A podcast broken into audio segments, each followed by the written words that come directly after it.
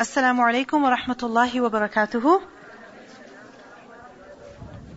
How are you all doing? الحمد لله. نحمده ونصلي على رسوله الكريم أما بعد فأعوذ بالله من الشيطان الرجيم بسم الله الرحمن الرحيم رب اشرح لي صدري ويسر لي أمري واحلل عقدة من لساني يفقه قولي اللهم اهد قلبي وسدد لساني واسلل سخيمة قلبي آمين يا رب العالمين Inshallah we will begin lesson number 36 So open up your books to page number 28 and inshallah we will do the translation يا أيها الذين آمنوا أنفقوا من طيبات ما كسبتم ومما أخرجنا لكم من الأرض ولا تيمموا الخبيث منه تنفقون ولستم بآخذيه إلا أن تغمضوا فيه واعلموا أن الله غني حميد الشيطان يعدكم الفقر ويأمركم بالفحشاء والله يعدكم مغفرة منه وفضلا والله واسع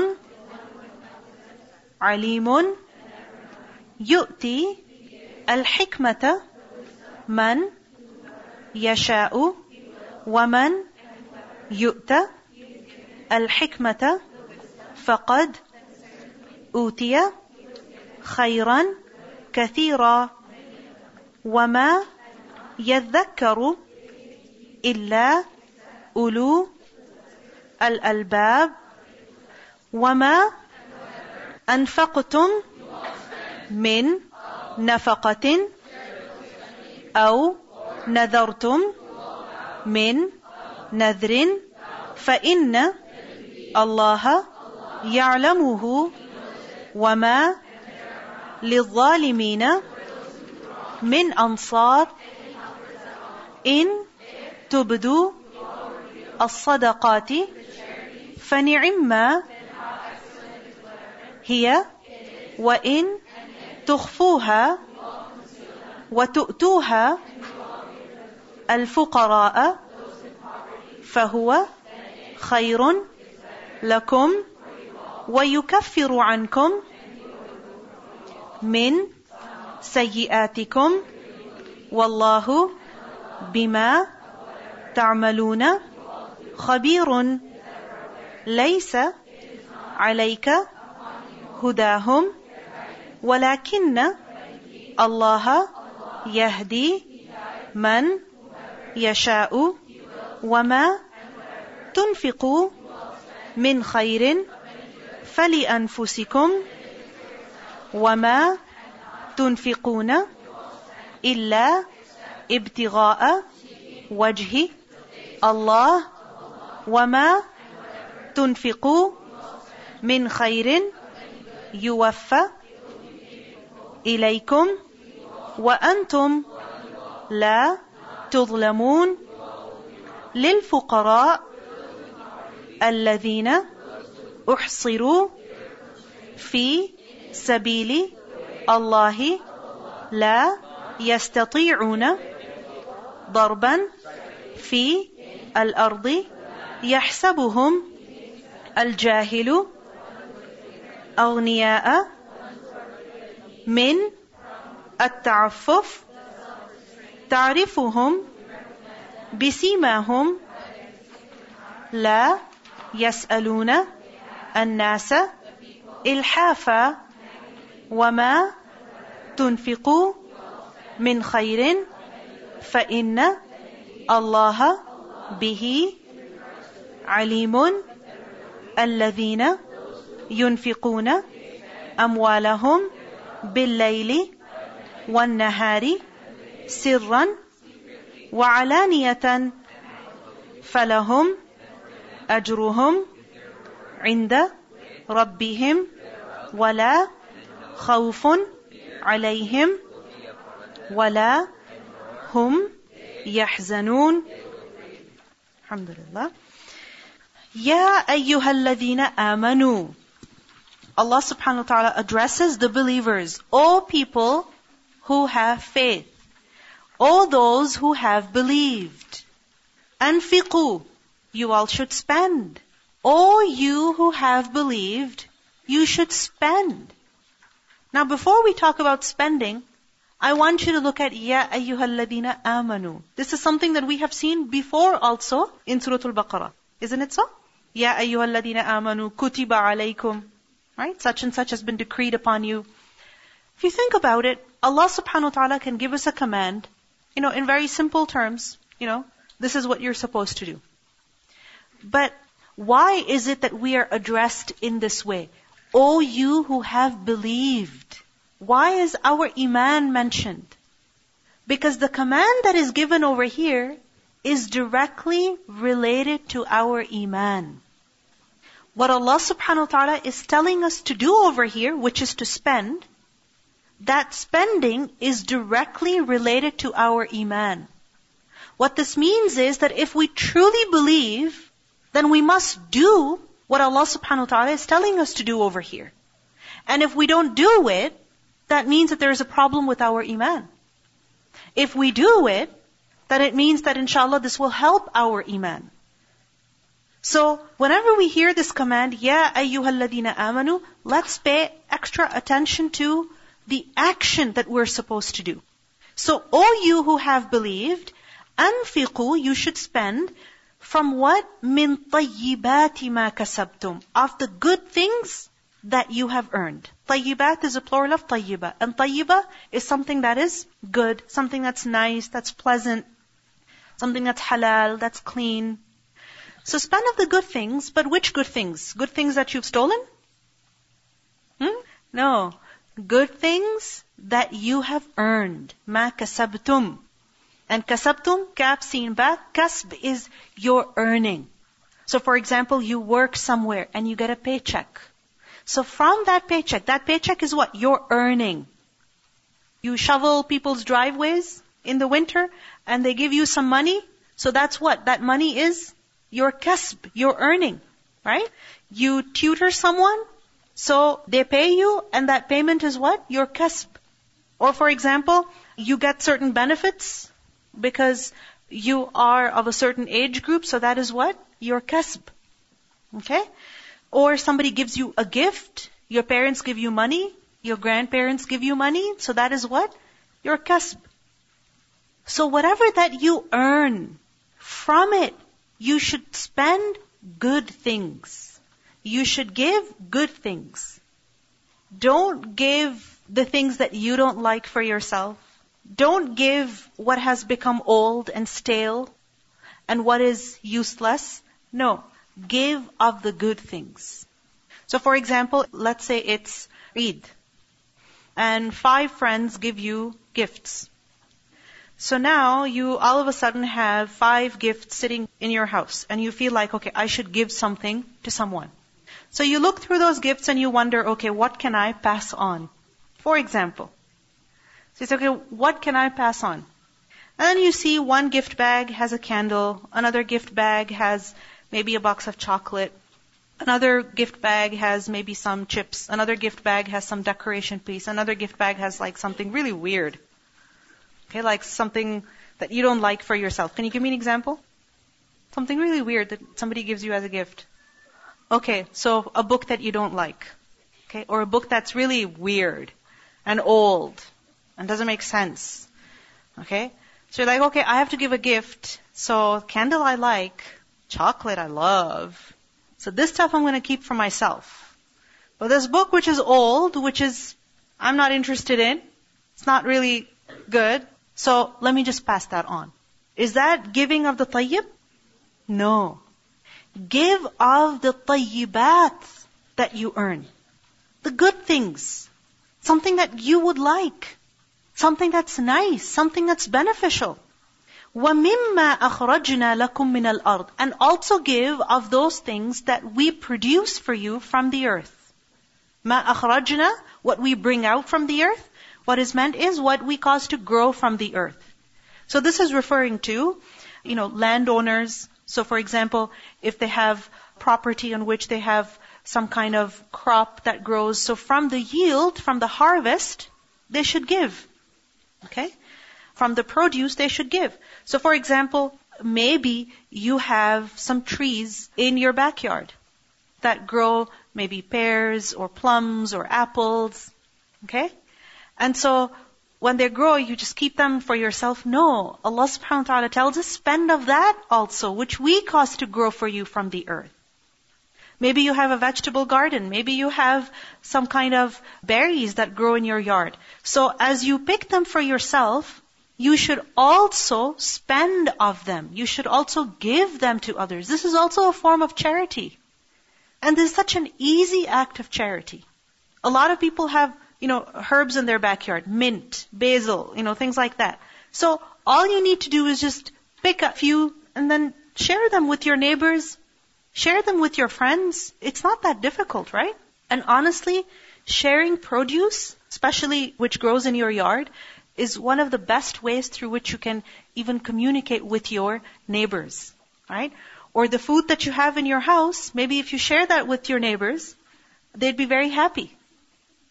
I remember when we moved into our house, you know, people see you, a guy with a beard and a woman in a hijab, and, you know, people get scared sometimes. So, alhamdulillah, in the summer, I made this a goal for myself that whatever we grow in the garden, I'm going to share with our neighbors. So we shared with all the neighbors, to the right, to the left, to the front. And alhamdulillah, since then, we have such a good relationship with them. You know, they're so easy with us. They wave at us, say hi to us. You know, it's like that, that ice is broken. You know? So share, give of what we grow for you from the earth. And secondly, ma أخرجنا لكم من الأرض can also include what is extracted from the earth. Okay? Minerals, so for example, gold, silver, or other things that are extracted from the earth. So if a person has some kind of gold mine, right, that they own, or a salt mine or something like that which they own, then they must give of that also. Right? So remember that this verse is mainly about zakat. Okay? It's an obligation to spend from what you earn, and it's an obligation to spend of your harvest, your yields. But in general, we can also use this ayah for the purpose of charity, that whatever we earn, whatever we obtain from the earth, we should share that with the people who are around us. وَلَا تَيَمَّمُ الْخَبِيثِ Now a very important rule Allah subhanahu wa ta'ala tells us over here.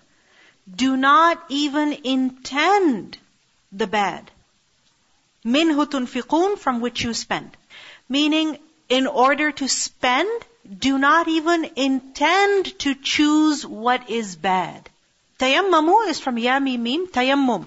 Tayammum literally means intention. What does the word tayammum mean? What does it mean? Intention. Now, isn't there another tayammum? What's that tayammum? A substitute for wudu when you don't have water or when you cannot use water, then what do you do? How do you do tayammum? With sand or dirt, basically sa'id, right? So you put your hands on it, okay? pat your hands on it. Of course, say Bismillah, blow it off, and then wipe your hands and your face. Right? Why is that called tayammum? Because you are intending to purify yourself. Okay? You cannot use water. You don't have access to water. But you are intending to purify yourself. Okay? It's like a ritual. So, وَلَا تَيَمَّمُ الْخَبِيثِ Do not even intend to give the bad. Which bad? Remember that khabith could be something bad in two ways. Okay? The first way is in the physical sense. Okay? In the physical sense, something is khabith. How would it be khabith in the physical sense? A rotten apple. Okay? It's rotten. Or khabith, it's bad because it's of cheap quality. Okay? It's dirty. It's got stains on it. It stinks. Okay? It's heavily used. So it's khabith in the hissi sense, in the physical sense. But something can be khabith in an intangible way also, in the ma'nawi sense also. How? That it's bad because it was acquired through haram means. Okay? It was acquired through illegitimate means. So for example, a person stole some money, and then he says, well, I just made a thousand dollars by stealing, so let me give some of it as charity. No, don't even think about doing that. Because if you give of the impure, it's not going to be accepted as charity. So don't even intend the khabith for spending. وَلَسْتُمْ بِآخِذِيهِ إِلَّا أَن تُغْمِضُوا فِيهِ When it is something that وَلَسْتُمْ while you yourselves would not بِآخِذِيهِ would be at all ones who take it. Akhidi is the plural of akhid, and akhid is one who takes. So you would never take it illa except an tughmidu Except that you take it with closed eyes. Tughmidu is from ghain mim dad, and ghamd is to close one's eyes. So you would never take that thing, you would never receive it except with closed eyes. What does it mean by that? That it's so horrible that you would never like it for yourself. And the only reason why you would take it is because you are in desperate need of it. And because of your desperate need, you take it, but it's so bad that you cannot even look at it. Or it's embarrassing to even look at it. Because you know, when you take something fancy, when you receive something fancy, then what happens? You feel really good, right? But when somebody is giving you something really cheap, then you feel so low. So it's as if your self-esteem has been shattered when somebody gives you something so cheap and you can only accept it with closed eyes. So don't embarrass somebody just as you would not like to be embarrassed by receiving something cheap. إِلَّا أَن تُغْمِضُوا فِيهِ Now there is another meaning of the word تُغْمِضُوا فِيهِ. Alright? And that's also written in your book. You would take it for a lower price. Aghmada is to have the price of an article brought down. Why do you insist that the price be brought down? Because it's damaged. Have you ever seen the as is section in IKEA? Or items in a clearance section and in any store? Right? So usually items in the as is section or the clearance section, what are they like? Exactly. They're either broken or there's some kind of damage right? They're chipped or somebody opened the box or, you know, there's a stain on the sofa, there's a scratch or something like that, isn't it? So because the item is damaged, then what happens? The price is brought down. Isn't it? It's lowered. So, إِلَّا أَن تُغْمِضُوا فِيهِ what does it mean? That it's something so cheap, so inferior, that you would never take it unless the price was really, really low.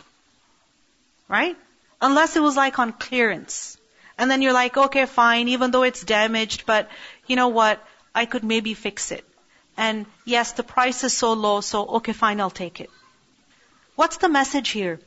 What's the message here? What do you understand from this ayah? Do not give people stuff that you don't like for yourself. When you give somebody something, you're not doing a favor to them. You're doing a favor to yourself. So respect the one whom you're giving by giving them something of value.